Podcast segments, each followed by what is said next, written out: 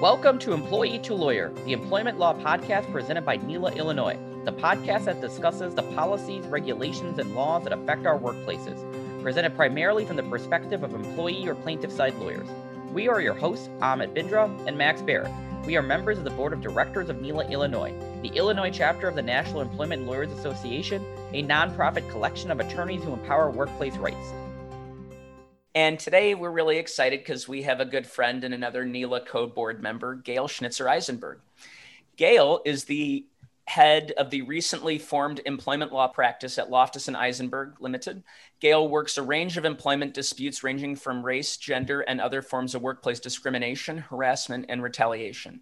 Before joining Loftus and Eisenberg, Gail worked for Stowell and Friedman at Dentons, and as a staff law clerk to the U.S. Court of Appeals for the Seventh Circuit. She has also taught appellate advocacy at Loyola University Chicago School of Law. Gail also has received quite a few honors and accolades as an attorney. She's been named by leading lawyers as an emerging lawyer in their employment law ratings. Gail has also been recognized by super lawyers as a rising star in employment litigation for every year since 2017. She was also recognized as a rising star in class action litigation. Gail was also in 2015 named to Chicago's Jewish 36 under 36 list by the JUF. In addition to her legal accomplishments, we are also lucky enough to be talking to an elected public official today, as Gail was elected to the New Trier Township Trusteeship Board in 2017 on a four year term and was recently elected as a supervisor to that exact same board. She also sits on the Administrative and Government Affairs Committee for the JUF, co chairs the Legislative Committee of the Decalogue Society of Lawyers, serves on the Quality Jobs Council for Women Employed, on her school district's community review committee, on her synagogues board, and as a Girl Scout Brownie leader, and on the Triage Cancer Legal Advisory Board. And she serves on the March of Dimes North Suburban Leadership Council and Illinois Government Affairs Committee. And lastly, but certainly not least, Gail received her MA and BA from the University of Illinois at Urbana Champaign and her JD from Northwestern Pritzker School of Law. Gail, I think you have officially set the record for the longest, most impressive, and most titles achieved by any of our guests to date. Welcome. Well, I'm embarrassed because I'm sure that you've talked to some of them, some really amazing attorneys. I'm learning a ton from everybody at NELA.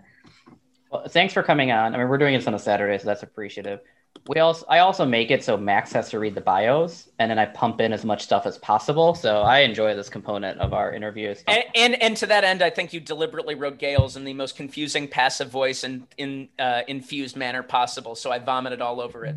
Yeah, I really enjoyed that. How much coffee do you drink, Gail? Because I mean that that bio is absurd. substantial amount. Now having my own practice, I I have to buy the coffee, and I get a expense, right? It's a it, it is. I'm not doing a great job at at the expensing, but well, yeah, me and Costco are getting are getting well acquainted on the coffee aisle. Oh, that's awesome. Well, before we get into the weeds of sort of what you do in terms of your practice, you made a, a big move recently. You went from a well established, impressive firm in Chicago, Stowell Friedman. Before that, you went from the appellate court to an international law firm at Denton. So you've sort of run the gamut of different types of litigation or just experiences you can have in employment law. What is it like having all these different, drastically different employment experiences? I think it gives me um, some perspective that maybe not everybody has. You know, I'm able to think about a case from both the both the employer side and the employee side. You know, think about how it could go through the entire litigation in order to try to best serve my client. So, you know, I'm able to now that it's just it's me, my husband, and another partner, and we're, we're able to be nimble and really serve their interests as best we can. But we have enough people that we can um, litigate when we need to. So, what's it like working with your husband? It's actually great. And yeah. not it's not even just that I work with my husband. We work in the same room. How have you not murdered each other? That to me yeah. just seems too much it's it's great. I think it really gives us actually more respect for each other's practices. You know, I'm able to see how hard he's working. He's able to see how hard I'm working. You know, I he's very persuasive when I'm hearing on the phone. We get double privilege. That's great. So you know, we get that benefit, and uh, we get to have our our two children as our paralegals. So, now I will say, you get what you pay for on that one. So. Are, are they at least responsive with phone calling clients back on phone calls and whatnot, or are they pretty? they do steal our phones often and that's that's when i'm so glad that we founded you know the firm during this technological period because i'm able to get my all my my calls come through my computer. So if they steal my phone i'm fine. But yeah they've they've learned that you know if it's if it's a 312 number you hand it over. Mommy gets the 312 calls. Basically so what's been the most challenging part about, you know, opening up a firm, creating an employment wing in the start of or during a pandemic? You know, what's what's nice is that I haven't had the experience of not opening a firm during a pandemic. sure. You don't so know what you don't know. I don't know what I don't know. And all I can say, it's probably been better because everyone's working from home no you know no one expects me to have you know the fancy office with the standing desk and you know the intimidating long conference. So it, i think it was the perfect time to start a new firm. So i'm really i'm really glad we finally made the jump. I think you know the pandemic really brought to light that you know you can't put off to tomorrow what you can do today. So that's what we're doing. I think we've heard a lot of that that there were uh, people who were unhappy in their situation before the pandemic when you have the camaraderie of coworkers or you're seeing different people every day maybe you can kind of bury that stuff. But when you're staring at the same four walls and you kind of have to wake up and every day is the same as the last you better like what you're doing. Well absolutely. And i'm certainly hearing that from clients as well. Uh, so i guess going back to those clients then what you know you've had these varied experiences. So I suspect, particularly at the appellate court, you see a lot of different types of cases. So, what brought you to employment law specifically? I actually always knew I wanted to do civil rights law, and I just did not know what that focus would be. I knew I had this concept of doing impact litigation and just took every class in law school related to you know justice. So i you know while everybody else was taking corporations you know i was taking gender and children in the law and sexuality in the law and even psychology in the law and everything i could do. And i never took employment law. Just it didn't come up. So and obviously some of it was intertwined it's in the other classes but it didn't. And i was prepping for a potential clerkship. So that always you know helps you go into any kind of litigation that you might go into you know, learning evidence and administrative law and, and federal jurisdiction. And so when I went into the Seventh Circuit, I was a staff law clerk which I like to call, you know, the real people cases, because it's often cases that don't have an attorney on both sides. Sometimes an attorney on one side, not the other. It's people's social security um, appeal. It's their direct criminal appeal. I did six months just doing habeas corpus review. You know, and and it was a lot of employment law. So that was really my first real exposure. And it was always employment law that went wrong somewhere or at least some sort of problem occurred in you know in the district court. And and i'm hoping that i've used that skill to try to avoid those pitfalls. So when you say something went wrong you mean procedurally or? Either something went wrong procedurally or at least the, the clients think something the, the the plaintiffs thought something went wrong. And you know you want to make sure that that you're you're always you're always counseling your your clients with the end in mind. I'm sure that gives you a big picture perspective because not only have you seen it from the employer and the employee side having worked on both the management and plaintiff side you've seen it from not not just the judge's perspective but the appellate judge looking at the job the judge and the plaintiff and the defense did. So you you you don't just have that 360 degree angle of the case. You kind of got a big picture view from above that most haven't had it was just fabulous. But then when you get back, you know, my first time in, in Big Law heading to Denton's and no one hands you the binder anymore with the record, you have to create the record. That's very frustrating because certainly as, you know, new attorneys will probably know a lot of that is document review. And it is a lot nicer to just receive all the all the pertinent documents in a handy record. no, I'm, I'm with you on that. I, and I think the point you made about the end in mind is a great point because I'm assuming you're when you're a staff clerk for the appellate court, you're working on cases that are about five, six years after at mm-hmm. least the wrongful act. Oh, yes, absolutely. Yeah. And I think that's one of the most shocking things that I think clients or potential clients, you know, when they, when I'm talking to them, realize is that litigation's long. Uh, you're living with oftentimes very traumatic incidences for years on end. And, and that, that continues to, to victimize many people we talked to Catherine, our, our NELA's board president, in one of our earliest episodes, and she described this awesome decision that she won on behalf of, I think it was Lydia Vega. And that case is a decade in now. I mean, it, and it's still not entirely resolved. I mean, you're talking mm-hmm. 10 years. I mean, we're talking, we will have yep. had three presidents in the time that the Vega case has been litigated. So we've had two different recessions. right. two different recessions. And and actually the first time I met Catherine was helping to moot her on that because of how close and really collegial the the NELA community is and, plaintiff side employment litigation. That's that's a great segue actually, Gail, because so eh, ideally our listenership is made up of not just lawyers and hopefully our NELA colleagues listening in and learning from each other, but we're hoping to have some non-lawyers listen to us too, and that we can kind of educate the public a little bit or, or those with an interest in this sort of thing on on how what we do for a living works. You know, and so to that end, one of the things we like to cover when we have fabulous litigators like yourself on is to talk about the different various buckets of employment law, sort of what's mm-hmm. out there. And and we've covered a lot of different topics here. So within that, your experience, what's unique about some of the work you've done is not just representing individuals in, in employment discrimination cases, but you've done class action litigation. And you mentioned impact litigation before. So why don't you can you give kind of the the layperson view of what what class action litigation is, why that's different than representing a person?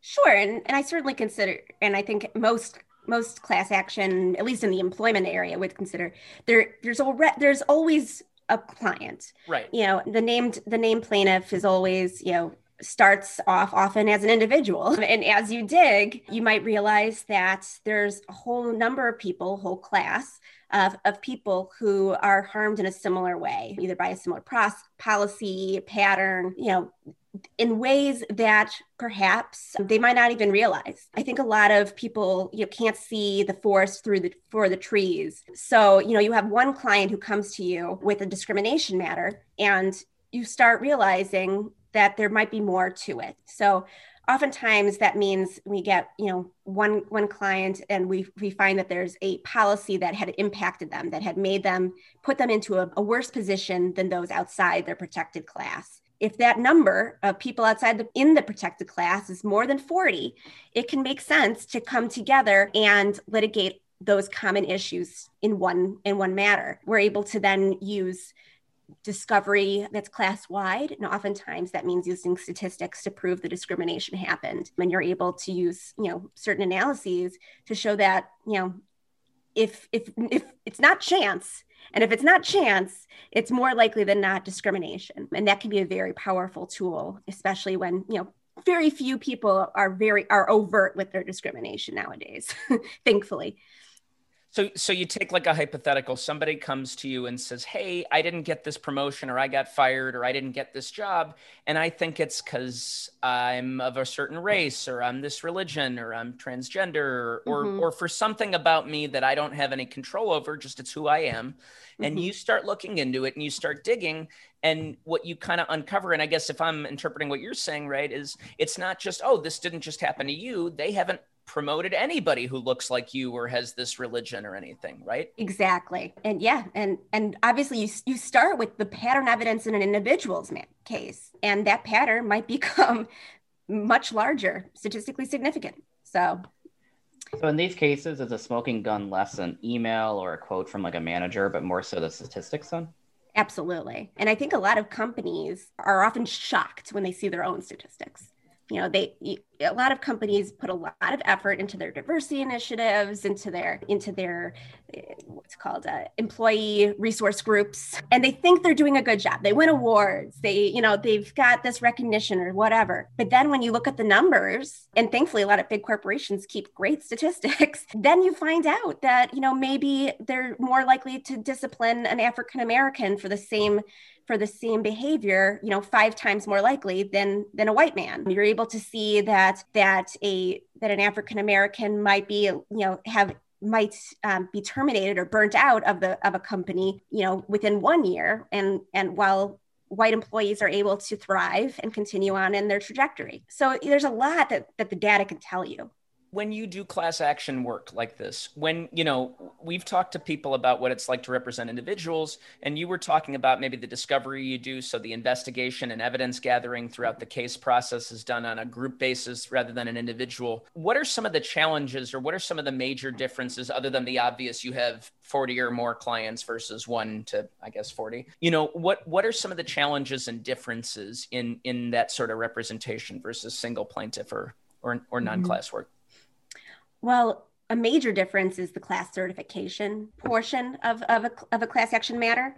So you do have to, you know, prove at an early stage in the litigation that there are these common issues and that your first plaintiff, your named plaintiff, is is typical of those class members. So, you know, it, a lot of the earlier part of the litigation process in a class action is proving that you just fit into that mold and and can, can and can continue forward.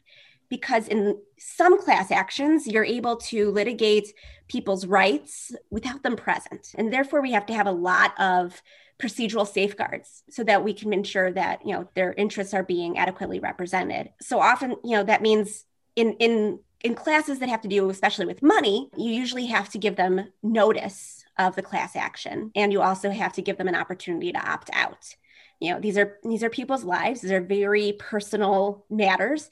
And some people need that moment in court and that's their right and you know no one wants to take that from them. But you, but many times when i'm talking to a class member an absent class member we call them who didn't bring their case alone they might not even have realized that these forces were working against them you know they were just too busy fighting the good fight and trying to put their head down and keep working. But so often i talk to class members after you know after a settlement or when we're trying to distribute funds in a in a common fund and they they have a eureka moment and they would never have brought the case themselves because they did not realize that they were up against these systemic barriers.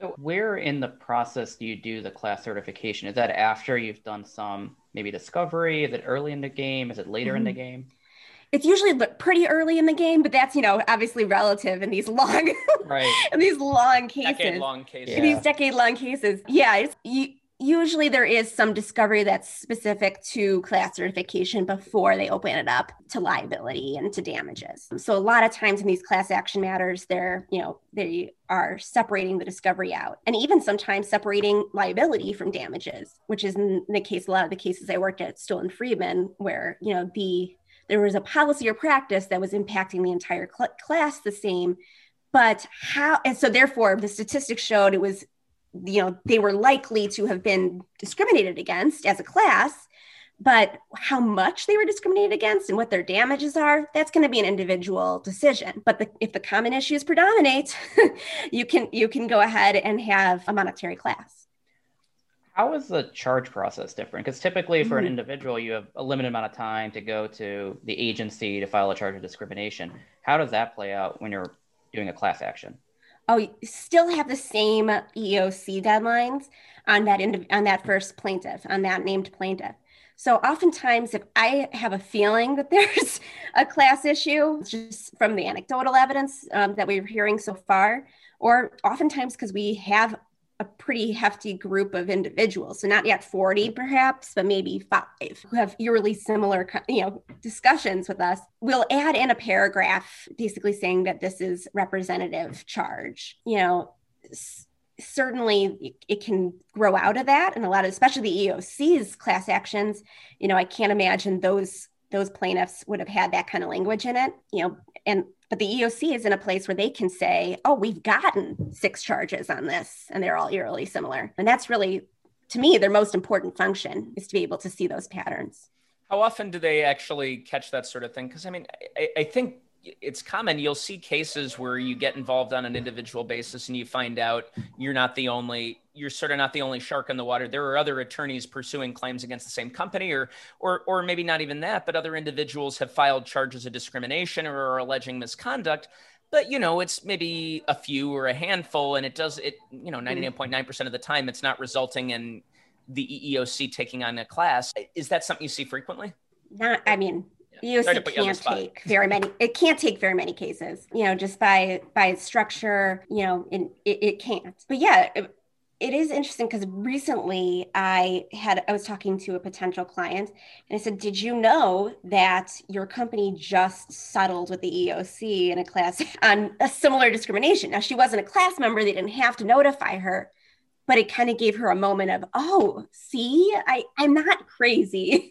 Like something was going on there. And she had she had no idea that this company that she was that actually had had purchased her previous company you know had been had been um, under investigation for you know years before they finally had a, a consent decree Well, that's why companies fight so hard, I think, to keep confidentiality in these cases, right? Why these non disclosure agreements after you settle a case. I mean, class action is different, right? Because there are notice requirements, but mm-hmm. in any individual case you settle, like those things are ironclad. They really do not want word getting around that there's potential liability here. Mm-hmm.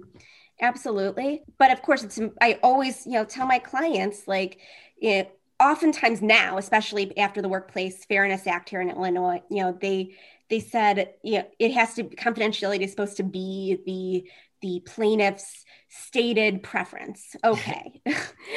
but oftentimes you can get it limited to the to the agreement itself. And that and because of the other aspects of that act which require you know judgments to be to be to be reported to the idhr and you know it requires it, the idhr can ask for settlements for five years like that allows them a lot more tools to find those those patterns than ever before. Even though i'm not you know i don't think that the confidentiality issue you know that that it was really doing much.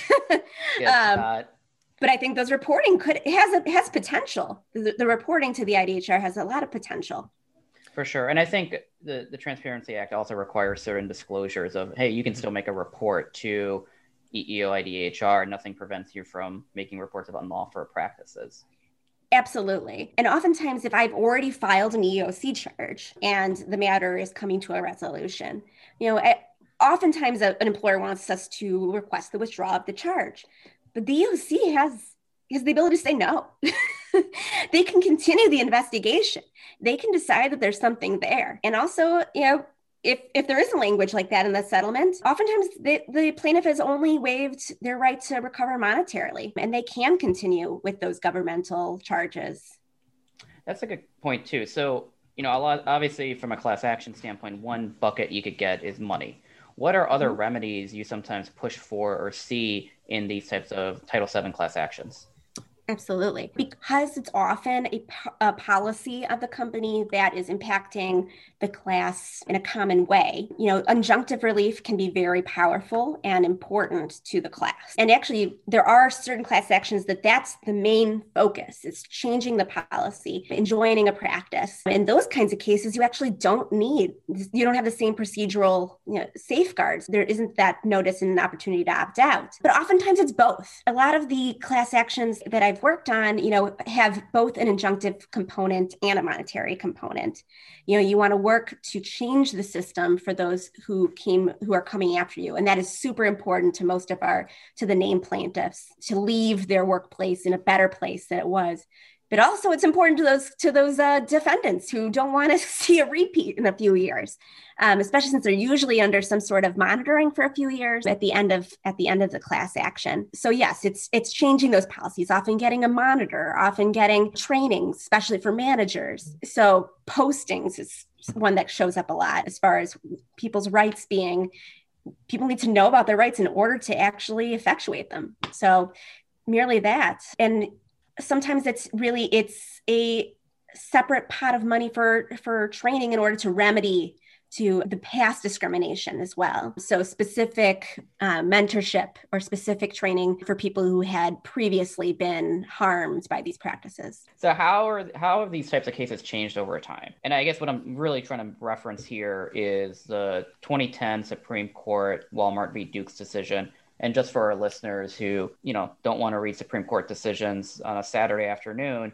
that was a case in which three employees tried to file a nationwide class action lawsuit against Walmart alleging employment discrimination.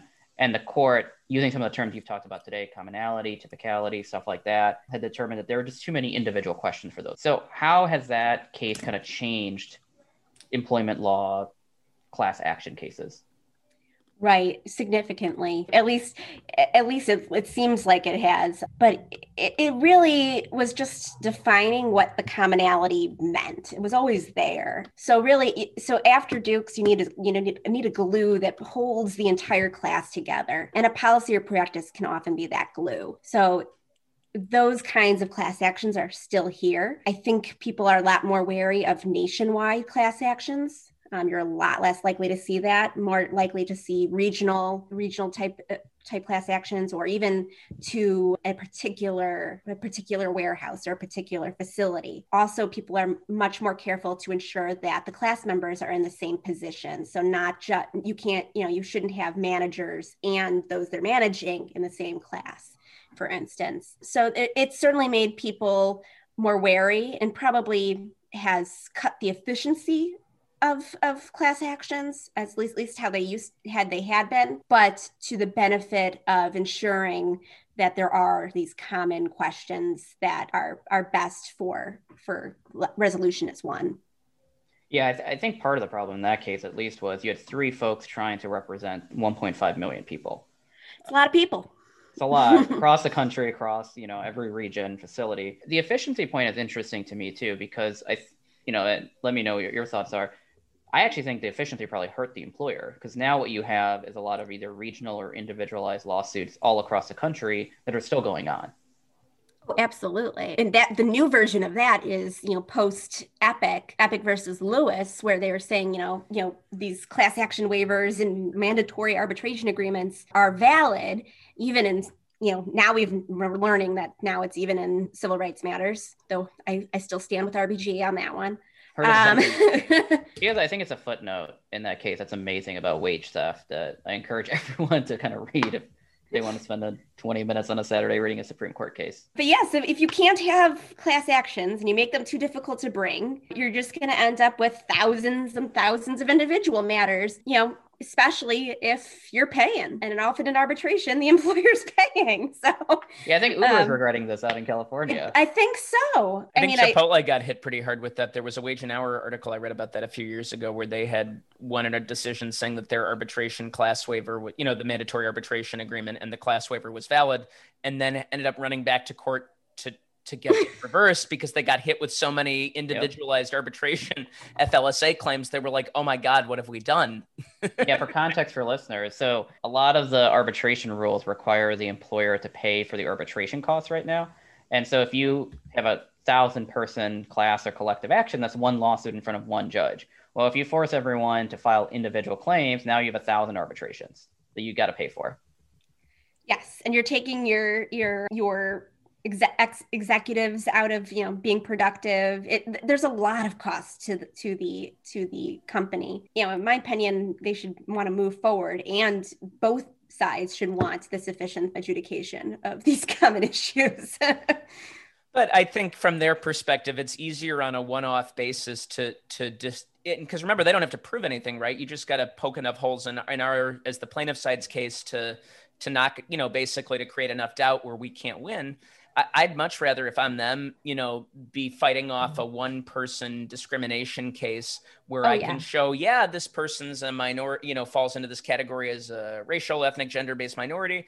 But yeah, they didn't get the job, but it's not, you know, like that's not the only reason, or like there are these other reasons. And it's a lot easier to kind of poke holes in one case than look mm-hmm. at a mm-hmm. giant page of statistics that show you just don't promote African Americans at your company, you know, and and and defend that, you know. So from that perspective you know, I, I certainly have argued that, you know, statistical analysis should come into individual or multi-plaintiff cases, but all too often it doesn't, you know, either on, you know, some disproportionality of discovery argument or something like that. And it, and it, it is, it's hard to prove these discrimination matters as an individual. And we know it's happening, but we've got to make sure we can, we can get to a jury. Yeah, well, and that's the other aspect of this is how many of those 1.5 million people are actually going to file individual lawsuits, get a attorney, etc. Absolutely, especially working people. You know, in I I don't do a wage an hour, but oftentimes, you know, the the amount of loss might not be great in absolute terms for each person, but to that person, that's a huge amount of money. But they can't take the time off of work to to pursue it. Yeah, that's the great thing about class actions from a plaintiff side is you can combine, you can minimize the cost and combine a bunch of folks into one situation to make it a lot more efficient.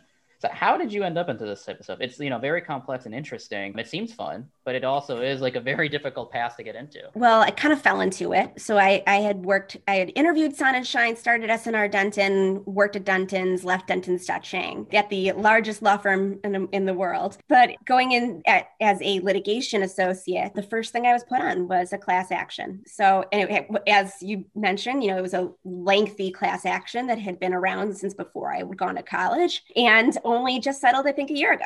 So, so that was my first that was my first introduction into class action work. And it was certainly at the micro level looking at particular documents you know looking literally going through people you know file folders. You know i think i found one that said you know oh look women can now keep their jobs after marriage. So it was old school discovery. And so when it was time for me to find that civil rights job that I'd always wanted to do, and I learned about Stone Freeman, it seemed like a good fit um, with that class action experience, since they had really been doing these kinds of giant class actions in in civil rights work for decades. So switching gears ever so slightly to kind of tie back the individual plaintiff discrimination and class discrimination you know, there are a lot of arguments we see pretty frequently in response to what we bring as plaintiffs lawyers in terms of discrimination claims. A lot of defenses, you know, you talked about statistical evidence, and I'm kind of chuckling because it, it feels like every single EEOC position uh, statement I see or IDHR position statement always begins with, look how diverse our company is statistically. Oh, yes. But there's another one that we see a lot. It's, uh, I guess, technically it's called as the equal opportunity uh, harasser defense, although some of us have different names for it. What what is that defense, Gail? Essentially the employer is often trying to argue oh yeah maybe this person was horrible to your client but they're really horrible to everyone. They're an equal opportunity harasser. It's not because they're jewish or it's not because you know they have young children. It, it's just because he's a horrible person. And that's not illegal. And i feel like that comes up so much too often. And we as a society are, are way too ready to say oh yeah okay. like that shouldn't be okay. And you shouldn't be so apt to admit that he's a horrible person. But it had been a way out of liability for for a long time because you had to prove that the discriminate that the adverse employment action was because of a protected class. And if they're treating men and women equally horribly, well, what then that's there's nothing there. But oftentimes I think we're seeing now it's a matter of of how horrible they are. um, there are levels of horribleness, and you can usually tell. And now, and courts are starting to recognize that where a where an employer is bad to everyone, but but in a different way, in a you know in a quantitatively different way to a particular class, you can still make out a a Title VII violation. It, it, those cases are always really interesting too, because if we're talking about harassment, hostile work environment cases, you know, they run a certain playbook both directions. Every case is different, but you're going to see the same types of patterns in discovery. You're going to hear your mm-hmm. client was a bully and was actually the real meanie here, or they were bad at their job even though they worked here for 15 years. But what's unique about cases with that defense, right, is that it's the one time where anybody will ever say anything bad about the employer. Because on the other side, mm-hmm. it's always like, oh no, this is this person that you say you know exposed himself every day for a week is actually the nicest person who's ever worked at this company. Oh yeah in these cases, you have affidavits from employees saying, "No, he called me an SOB too," right? yeah, that's that's his thing. Um, he just doesn't wear pants. Um, our office Harvey Weinstein. Yeah, um, but what the Supreme Court recently, you know, pointed out in both in Bostock is that these are individual claims you know it's not about you treated some women okay and therefore you know there can't be gender discrimination an individual can be discriminated against because of gender you know absent even if a man is also discriminated against because of gender or even if he's treated poorly for not for a reason that has nothing to do with gender. So, you know, I, I'm really excited about some of the language that the Supreme Court had been has been using in more recent cases. Well, and that brings up a good point too pre that decision, I would get calls from folks, especially in other states where the Human Rights Act may not pr- protect mm-hmm. sexual orientation, where you'd have managers just flat out saying, "Hey, I don't like you because of your orientation, because you're gay, you're an LGBT," and, and that was potentially a, an actual defense in some states. Yeah, absolutely. And it was so scary to, you know, Seventh Circuit, where where we practice, did have a decision, you know, a few years back that made it clear that the that Title VII applied to sexual orientation. But before that, you know, Illinois had its law that said you can't discriminate against people because of their sexual orientation. But in the same circuit, you know, if I were in Indiana, I wouldn't have had that protection. And it was and it, it was certainly upsetting. You're, you know, you're you're human dignity shouldn't matter where you are, what what state you have, what state you're in, and you know what the state flower is. It doesn't matter. So yes, it's it's really the Act decision's been very exciting on that as well. But it's also kind of an interesting. It it kind of illuminated that you can't that sometimes legislation's not the way to do it. Because for years, advocates have been trying to get an end of non discrimination law passed um, through Congress, and they couldn't. And, you know, there's a lot of reasons for that, and a lot of them have to do, you know, with homophobia. But there, they were, had to use the courts. And as lawyers, we certainly give ourselves a pat on the back and feel like, oh, we did the right, we're in the right, we're in the right profession when that kind of thing happens. Yeah, who would have guessed there would have been a textualist interpretation of Title VII that would have Love it. Love it. Gail, so we're going to spring a couple questions on you now. Anything you want to plug? It can be NELA related, it can be charity related, it can be personal, it can be firm related, related to the government work you do so in my my pro bono hat my pro bono world since becoming an um, a practicing attorney i've been representing young young people who are trying to effectuate their well-informed mature decisions to have an abortion um, without notifying adult for adult family member. Illinois requires you to notify an adult in order to receive medical care only for abortion. Every other kind of medical care go ahead. You can have a baby without notifying an adult family member. But you cannot have abortion care, even if it's a medical abortion, which is a pill. So since 2014, I've been representing clients in those matters for because in order to avoid having to get having to tell your family member you have to have a judicial bypass so you have to go to court file a petition, get to court. So, you imagine yourself being 16, usually during the school day,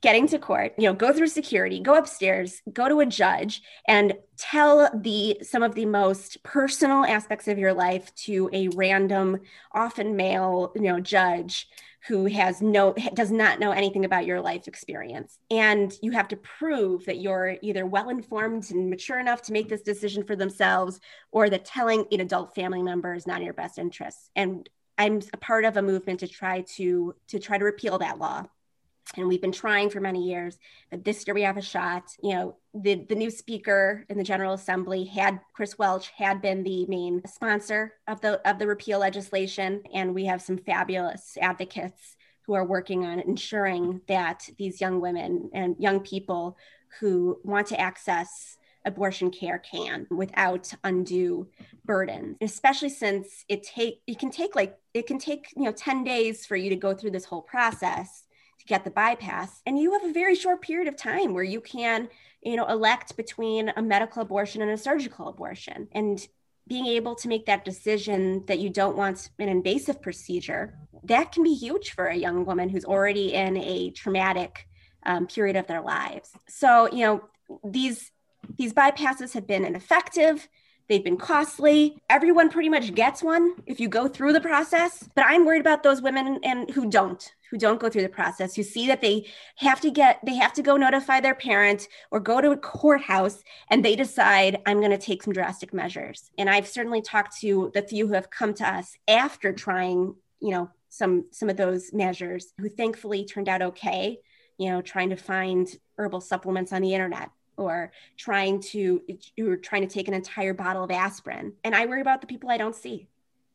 So i'm hoping that we can repeal that law and i hope that our listeners will contact their state rep and their state senator and ask them to be a co-sponsor on the repeal of parental notice of abortion. We'll put that in the show notes. I mean that definitely should be repealed. That process sounds terrifying and it seems it's like terrifying. it would create a huge chilling effect on just getting appropriate medical care which is not in the best interest of anyone or public policy absolutely. These are decisions that should be made with your doctor, not, you know, pushing the decision away from a medical uh, professional and into the home, where oftentimes a young person might have very different views um, about what's right for them than their than their family members or, or force them into a back alley to do something that might be really unsafe you know into some really you know at a fear of a family member's judgment or or lack of permission or anything like that there are some horrible stories of what happens. The Human Rights Watch put together a, a very comprehensive report on the human rights violations that occur because of parental notice of abortion. And you can hear some of these young women's harrowing stories. Yeah, I mean, attorneys are, I know young attorneys who the first time they go into court are worried about that experience. And I can't imagine doing this when you're 16 and going through this uh, experience generally. It's just, yeah. So that law definitely should be repealed. So thanks for your work on that too. Yeah, that's really wonderful, Gail. So to then take a hard turn from that into something much happier, I'm at your up, man. yeah. So at the end of each episode, we try to do a shout out of the week. And so, or episode. It's really just someone you want to promote because they're doing great work. It could be a book, it could be a movie. We've had someone shout out their kid, we've had someone shout out a TV show they're watching. Just some type of positivity given we're still living in a world of pandemic. I think today I'll shout out Josina Morita, who's a Metropolitan Water Reclamation District Commissioner. And she's been pushing for a mama caucus of elected mothers across Illinois. And we're having our, our first caucus meeting coming up. And I'm really impressed um, with all her work to try to bring people across the state together, bipartisan, nonpartisan, to see, you know, to help moms and babies and and because when you help moms and babies, you're helping all of Illinois. That's awesome. No, that definitely shout out moms. I find moms incredibly impressive. Mostly because I can barely feed myself. Like I eat meal replacement drinks a lot most of the time, let alone being able to feed another human being or two or five. Oh, they'll yell at you. Don't worry. Gail, if we want to find you, if anybody wants to locate you and ask you legal advice or talk to you mm-hmm. or just learn about you more, where can they find you? My website is myemployeeadvocate.com, and I'm always um, happy to talk to people and and just discuss what's going on in their workplace and we'll we'll we'll make sure that your contact information is in the show notes. Gail, thank you so much for making time for us on short notice on the weekend and for your expertise. We've had so much fun getting to know you and working with you on NELA Illinois' board, and are really lucky to have you on. So thank you so much. Our podcast is intended to provide general overviews of employment laws. The statements and opinions provided in this podcast are just that, the host's opinions. We are not your attorneys. This podcast does not create an attorney-client relationship, and it's not intended to provide specific legal advice. For legal questions, please consult with an attorney.